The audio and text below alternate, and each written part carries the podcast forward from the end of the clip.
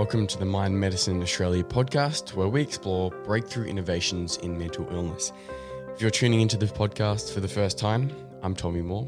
I'm your host. I am a nutritionist, exercise scientist, and passionate mental health advocate. Mind Medicine Australia is a charity that is committed to helping alleviate the suffering caused by mental illness through expanding the treatment options available to medical practitioners and their patients. Nearly half of us in Australia are going to experience mental illness in our lifetime. One in five of us are currently battling with a mental health condition. We need greater awareness, education, and better therapeutic solutions to ease the hardship and distress of individuals facing mental illness, as well as the burden on our society. Mind Medicine Australia is supporting the development of psychedelic assisted psychotherapy programs within Australia and as host of this podcast, my role is to speak to psychologists, psychiatrists, neuroscientists, and leaders in this space from all over the world to help shine a light on breakthrough therapies for mental illness. As an organisation, we are providing educational material and events like this one, therapist training, ethical and legal guidelines, supporting clinical research, and we're now actually developing an Asia Pacific Centre for emerging mental health therapies. We have events running all throughout Australia. You can join local chapter groups and form networks to discuss these critical issues we face as individuals and as a society as a whole. Okay, this episode is part one of a two part series exploring the pharmacology and therapeutic mechanisms of the medicines that we are mostly focusing on. They are the medicines or treatments that have been given breakthrough therapy designation by the US Food and Drug Administration, and they are psilocybin and MDMA. These two episodes will be a point of reference to help understand and give context to the mechanisms by which these psychedelic medicines exert their effect. I will reiterate that I am not a physician, I'm not a neurologist, I'm not a neuroscientist, nor am I a psychiatrist. So please take that into consideration. I have a science background and I'm hugely passionate about science and medicine. I speak to neuroscientists and physicians. I read through research papers, listen to podcasts, audiobooks, read books. So that is where I get my information from. Okay. Pharmacology. Pharmacology is the use, effects, and modes of drug action. In the case of psilocybin, where does it take its effect in our body? How do we metabolize it? What receptors does it attach to? And what is the result of that change?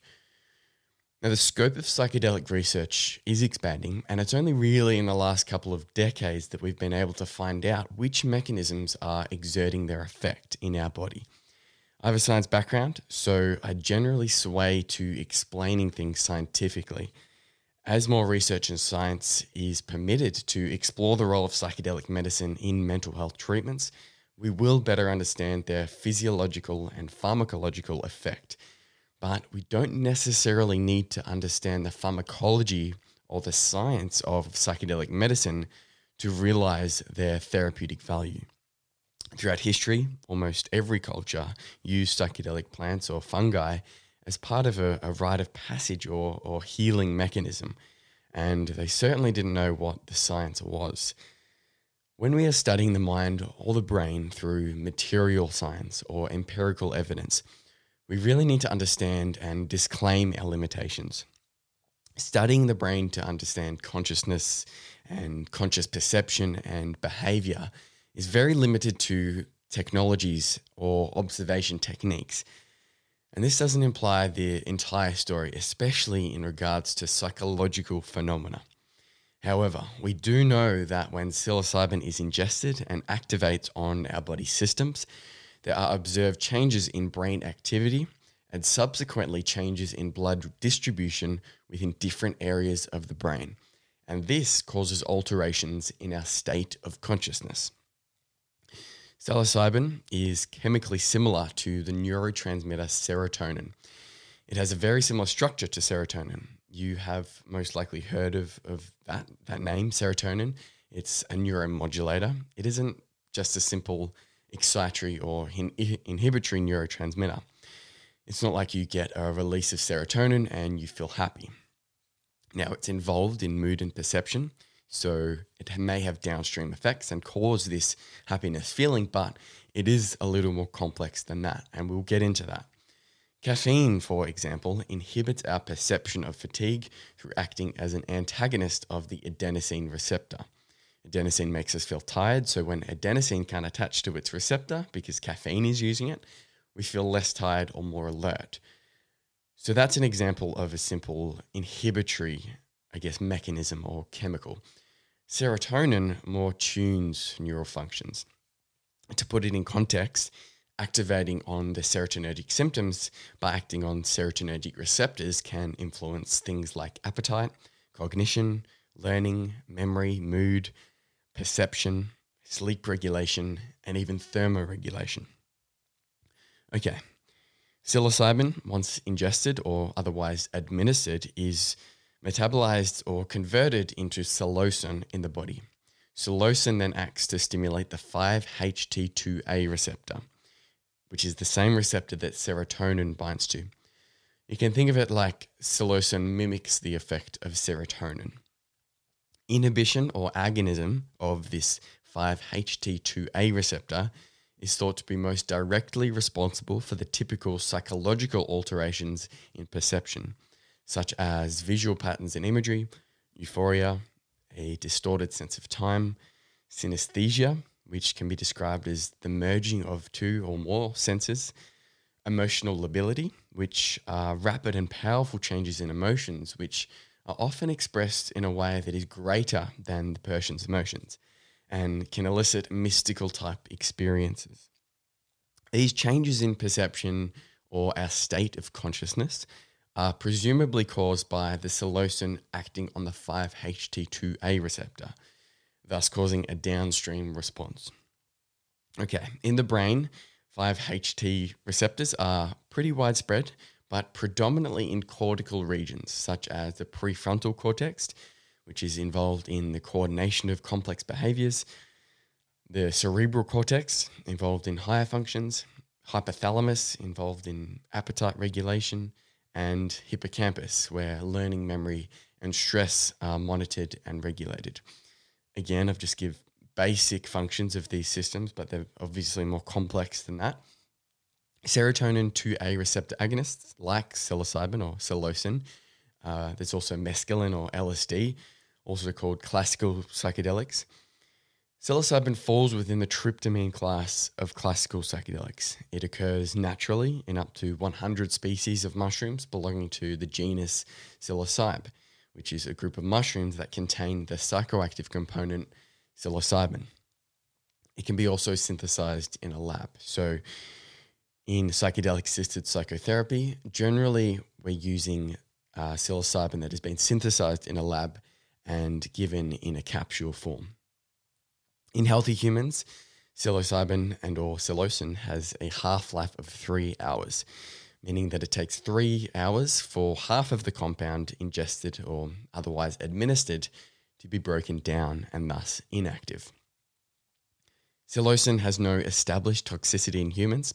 It is rapidly broken down into metabolites that are not dangerous to humans and are filtered by the kidney and then secreted in the urine. That isn't to say there aren't any risks. But as far as we can tell, there are no physiological risks. But there are some potential psychological risks like paranoia or anxiety or this fear of bad or, or challenging trip. But when psilocybin is used in medically controlled environments, this can be managed or otherwise completely eradicated. And there are now many, many studies that have shown that when psychedelic medicine is administered in a safe and secure environment, guided by trained facilitators with very clear intentions for using the substance, including preparation sessions, then the risk for things to go wrong is actually very, very low. But this bad or, or challenging trip is why many people are fearful or quite uncertain about these substances being used in medicine. The word psychedelic comes from psyche, the mind, and delos, meaning clear or visible.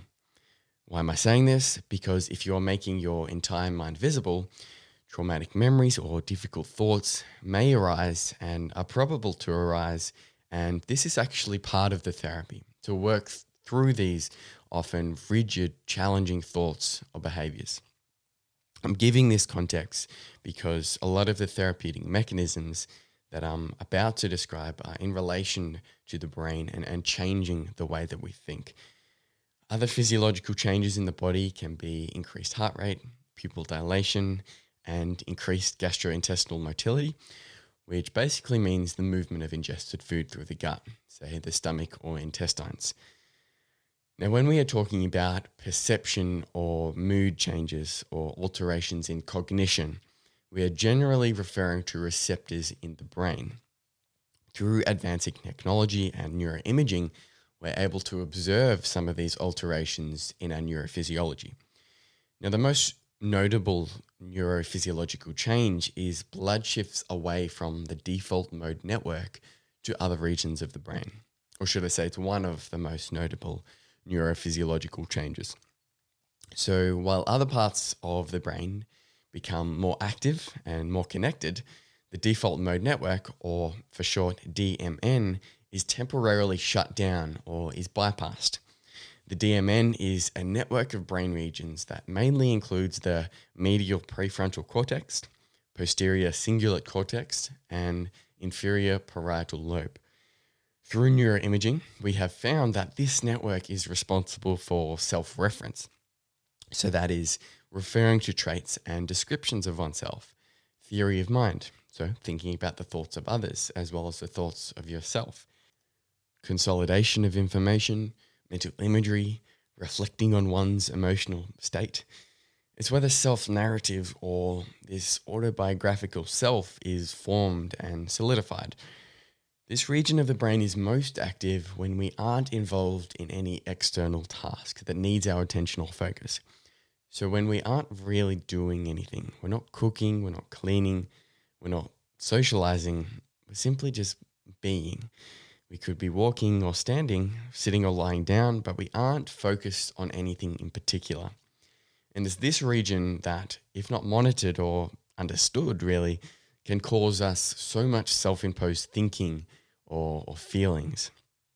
Now, this brain network is in some ways the seat of the self or the ego. Again, to the extent that we can say that in terms of brain imaging. It's the psychological phenomenology, the feeling, the experience of these alterations in consciousness that is most distinct about these medicines. And it's through these changes of our own self concept is when new self perceptions are made. Self consciousness, that is, identifying oneself with the body and mind we inherit, and its underlying processes is a complex phenomenon. I don't want to get too philosophical about the ego or selfhood, but self consciousness may be best construed as a multidimensional construct. And when there is a loss of self or a dissolving of the ego, this can take several forms. The psychedelic experience tends to dissolve the boundary between self and other. To understand how psychedelics can improve mental health, we need to look at the core of mental illness. Mental illness exists as a rigid negative self concept or self narrative. Overactivation of the default mode network or high activity in the DMN has been linked with rumination and negative biases. That isn't to say an overactive DMN is always going to be destructive, but there has been links with an overactive DMN linking with negative biases. Psychedelics can rigid or relax rigid thinking through or allowing the space for new and more helpful narratives to be, to be formed. Again, I will stress the importance of context for which these medicines are used. If they are being used haphazardly, unsafely, unaware of these profound perceptual changes, it's very hard to say that there will be an automatic improvement in mental health. From the evidence that we've seen and forthcoming research, psilocybin assisted psychotherapy is, is an incredibly effective treatment for disorders related to rigid modes of thinking based on habits or negative biases. This includes anxiety, depression, OCD, eating disorders, addictions, and many more, frankly. Psilocybin's main therapeutic mechanisms are one, the modulation of the default mode network, but also neuroplasticity and functional connectivity. Neuroplasticity or brain plasticity is the ability to grow, reform, or reorganize neural networks or connections. It is the ability for the brain and nervous system to change from experience. I want to give a bit of background information about plasticity before we jump ahead and think that psychedelics can simply grow the brain. From birth to about age 25, exposure to a sensory event can cause plasticity. Now, this can be a good thing or it can be a bad thing. Neuroplasticity occurs across the lifespan, however, or should I say, it is possible to occur across the lifespan. But after about age 25, it is much harder to activate plasticity, but certainly not impossible. If you want to learn or change your nervous system and engage plasticity after age 25, you need to be alert or focused. It is a falsehood that everything we do and experience changes our brain past age 25. Brain changes occur when certain neurochemicals, namely acetylcholine, epinephrine, and dopamine, are released in ways and in a specific time that allow for neural circuits to be marked for change, and then the change occurs later during sleep. So you need a certain cocktail of chemicals in order for a particular behavior to reshape the way that our brain works. Now, I mentioned we need focus. There are many ways to increase alertness, including having enough restful sleep, hydration, and using periods of the day where you are more alert than others is going to help engage the mechanism of plasticity. Attention can be learned, and it is an essential component for plasticity. Attention requires energy or can feel effortful, especially to begin with, and particularly if you're trying to learn a new concept, cognitive skill, or in the case of mental illness and therapy, thoughts, emotional patterns, and self concept. Okay, so this effortfulness of attention can prompt the release of epinephrine, which is also a necessary part of engaging plasticity. So this epinephrine is the one that is gives us the feeling of stress. Now, stress can be a good thing or it can be a bad thing. Now, in the case of learning a new skill or a new concept or changing our behavior, we need epinephrine to feel that effortful stress to then prompt our brain to want to change. Acetylcholine also needs to be released, which is it's a neurotransmitter with multiple functions, but one of those functions is to mark the spot or flag particular parts of the brain which might be a network or of neural connections that are associated with that particular bout of attention.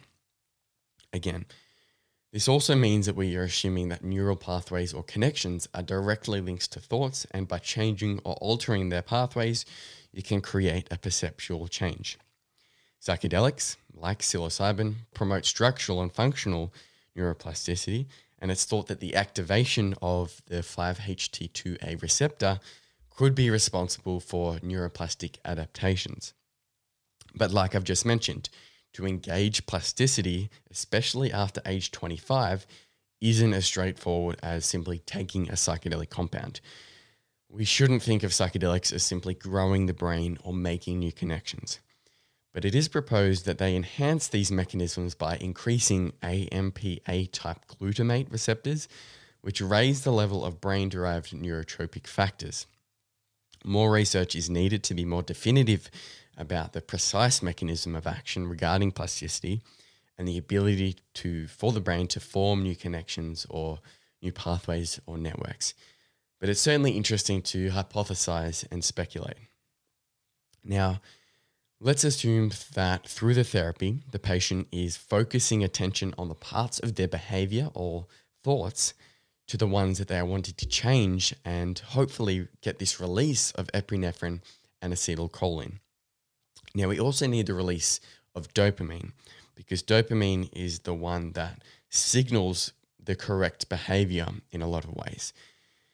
Now, when we sleep or engage in something like non sleep deep rest, could be lying meditation, like a yoga nidra or something like that, the areas with marked acetylcholine can attract growth factors potentially altering these connections. Interestingly, a deficiency or lack in these neuroplastic mechanisms have been implicated as the pathophysiology of many mental illnesses. So, a lack of neuroplasticity implies an inability to change the way we think, perceive, or behave. So, if we are unable to change these negative biases, that is to say, we continue on with our mental illness, then we are in many ways stuck in this mode of perception. Now, one more note on plasticity before I move on to the next therapeutic mechanism. Another way of enhancing neuroplasticity, which many of you will be aware of, is repetition. Now, when we're talking about psychedelic assisted psychotherapy, the preparation and integration phases of the therapy are absolutely paramount in establishing new modes of thinking or whatever breakthroughs are discovered or realized during the actual session. Psychedelic therapy thus creates a window of opportunity to resettle these rigid thoughts and emotional patterns to potentially give rise to new pathways and connections within the brain via this mechanism, neuroplasticity. This means that it can promote flexible cognition and can have a widespread effect on functional integrity. If more connections are being formed, this can manifest as new ideas or new perspectives. Now, again, I want to reiterate that changes in neural connections happen over time. Nerve cells don't just grow in an hour or a day, it happens over a period of weeks or months, which is why preparation and integration including healthy bouts of restful sleep, as part of the psychedelic therapy is critically important. Preparation sessions can happen weeks before the psychedelic session itself, and subsequent integration sessions occur multiple times over a set follow up period, which could be over a few months or even up to a year. Functional connectivity between brain regions refer to the existence of dependencies in their activity. What does that mean? Generally, brain connectivity or functional connectivity refers to a pattern of anatomical links, such as neural pathways, between units of the nervous system. Psilocybin can incur changes in functional connectivity. Again, what does that mean? This means that different parts of the brain can communicate or connect with one another when, in perhaps a normal waking state, might not be possible. Again, what does this all mean? Well, administration of psilocybin or another classical psychedelic compound show increased connectivity between networks that in the normal waking state may not be achieved or at least achieved easily. Through neuroimaging studies of the psychedelic state, this may display more of the brain lighting up than before. Now, this doesn't mean an increase in the number of neural impulses around the brain, but what it means is that there is a greater diversity in parts of the brain that are not usually exaggerated. We've talked a lot about the brain and nervous system here, and this is because I'm talking about the pharmacology and therapeutic mechanism as a whole. Now, I want to put this all into a nice take home package. Psilocybin is the active constituent of psilocybe mushrooms. When ingested or otherwise administered, it gets broken down into psilocin. It's structurally similar to the neuromodulator serotonin, and it acts as an agonist to the 5-HT2A receptors in the brain, as well as other parts of the body. Serotonin receptors can influence many biological and neurological processes, including to, but not limited to, perception, cognition, memory, and mood. Psilocybin has three notable therapeutic mechanisms that I've spoken about today. These are modulation of the default mode network, neuroplasticity, and functional connectivity. So, at the level of the brain, blood is redistributed from the default mode network to other parts of the brain. This results in more parts of the brain communicating with one another and can promote neuroplasticity, thus creating a window for perceptual change. Now, in regards to neuroplasticity, we need a concoction of chemicals, including acetylcholine, which flags the particular connections for later on in sleep to then grow or, or reassemble these networks. Epinephrine is also needed, which acts as this stressor or gives a reason as, as to why the brain needs to change because brain, especially after age 25, is very rigid. It doesn't want to change unless it has to. So we need this release of epinephrine in order for that good stress, in the case of therapy, to, to activate uh, neuroplasticity. Now, the other one is dopamine. And dopamine can act as many of us think dopamine as, as a pleasure chemical, and in a way, well, in many ways, it is. But in regards to therapy, we need a release of dopamine to signal that a particular change in brain activity or a particular thought pattern is a desirable one. So there needs to be, in a way, a flag of dopamine to recognize which therapeutic outcome we're after. This also highlights the context or the importance of context for using these medicines. The context includes preparation for the overall process, being aware of possible states of minds and breakthrough, and to establish clear intentions for using the substance. The psychedelic session itself needs to be used in the right set and setting. Set being the patient's mindset, their emotional, cognitive, or behavioral adaptations or expectations, should I say, and setting the physical environment and clinician patient relationship. After the dosage session, integration sessions are held to make sense of the experience and also to encourage long term perspective change, or in a way, encourage neuroplasticity because we know to enhance neuroplasticity, we need repetition. So, these integration sessions are considered essential for optimizing therapeutic outcomes in regards to therapy. With all of that said, we still need larger populations and longer term clinical research to gain government approval of these medicines. Research is an effective way to promote awareness and cultural acceptance, but as it stands in Australia, these substances are considered no therapeutic use and are not currently considered a liable treatment option.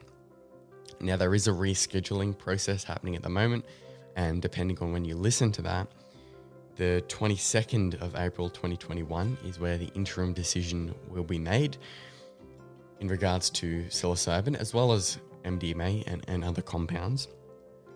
But they have decided to extend that and give more time to, to help understand these medicines, I suppose. The TGA has listed psilocybin as a Schedule 9 substance, which means psychiatrists or medical professionals cannot access these medicines easily so, if the interim decision is a positive one, then these medicines will move to a Schedule 8, which means controlled medicines, which will help give access to psychiatrists and physicians these medicines to be used in a therapeutic environment. Research into therapeutic applications has been hindered by the global war on drugs, but many research questions were left unanswered. What we don't know about psychoactive compounds exceeds what we do know. I mean, in regards to science. But one thing is becoming certain their effectiveness in treating a wide range of psycho emotional disorders can no longer be ignored. The future of psychedelic medicine is incredibly promising and it's coming. There is a potential for a widespread application in many public health models. Okay, there you have it. If you've enjoyed this episode and want to support our endeavors, the best thing that you can do is leave a review on Spotify and Apple Podcasts. You can also share it with a friend, share it on social media. Lots of things that you can do. And if you're curious to learn more about psychedelic assisted therapies or related information, or would like to know a little bit more about the services, events, and programs that Mind Medicine Australia offers, make sure you head to mindmedicineaustralia.org and you will find heaps of information and links to research and links to more information right there. And finally, before I close this one out, the information in this episode is provided for informational purposes only and is not intended to be a substitute for the advice provided by a doctor or other healthcare professional. Patients should not use the information contained for diagnosing their own health problem or disease, and patients should consult with a doctor or other healthcare professional for medical advice or information about diagnosis and treatment. All right, we did it. If you've come this far, thank you very, very much. I really hope you're enjoying these episodes. And if there's something that you're curious about, if you have any questions relating to mind medicine or relating to psychedelics or relating to any of the conversations that I've had previous to this one, feel free to reach out to me. You can send me an email. I respond to as many emails as I can. So that is tommy at mindmedicineaustralia.org. But until then, I will see you here for the next one. So keep well, invest in yourself. So the next episode will be part two of this. So I'm going to explore MDMA, the pharmacology and therapeutic mechanisms of that. So keep your eyes and ears peeled for that one.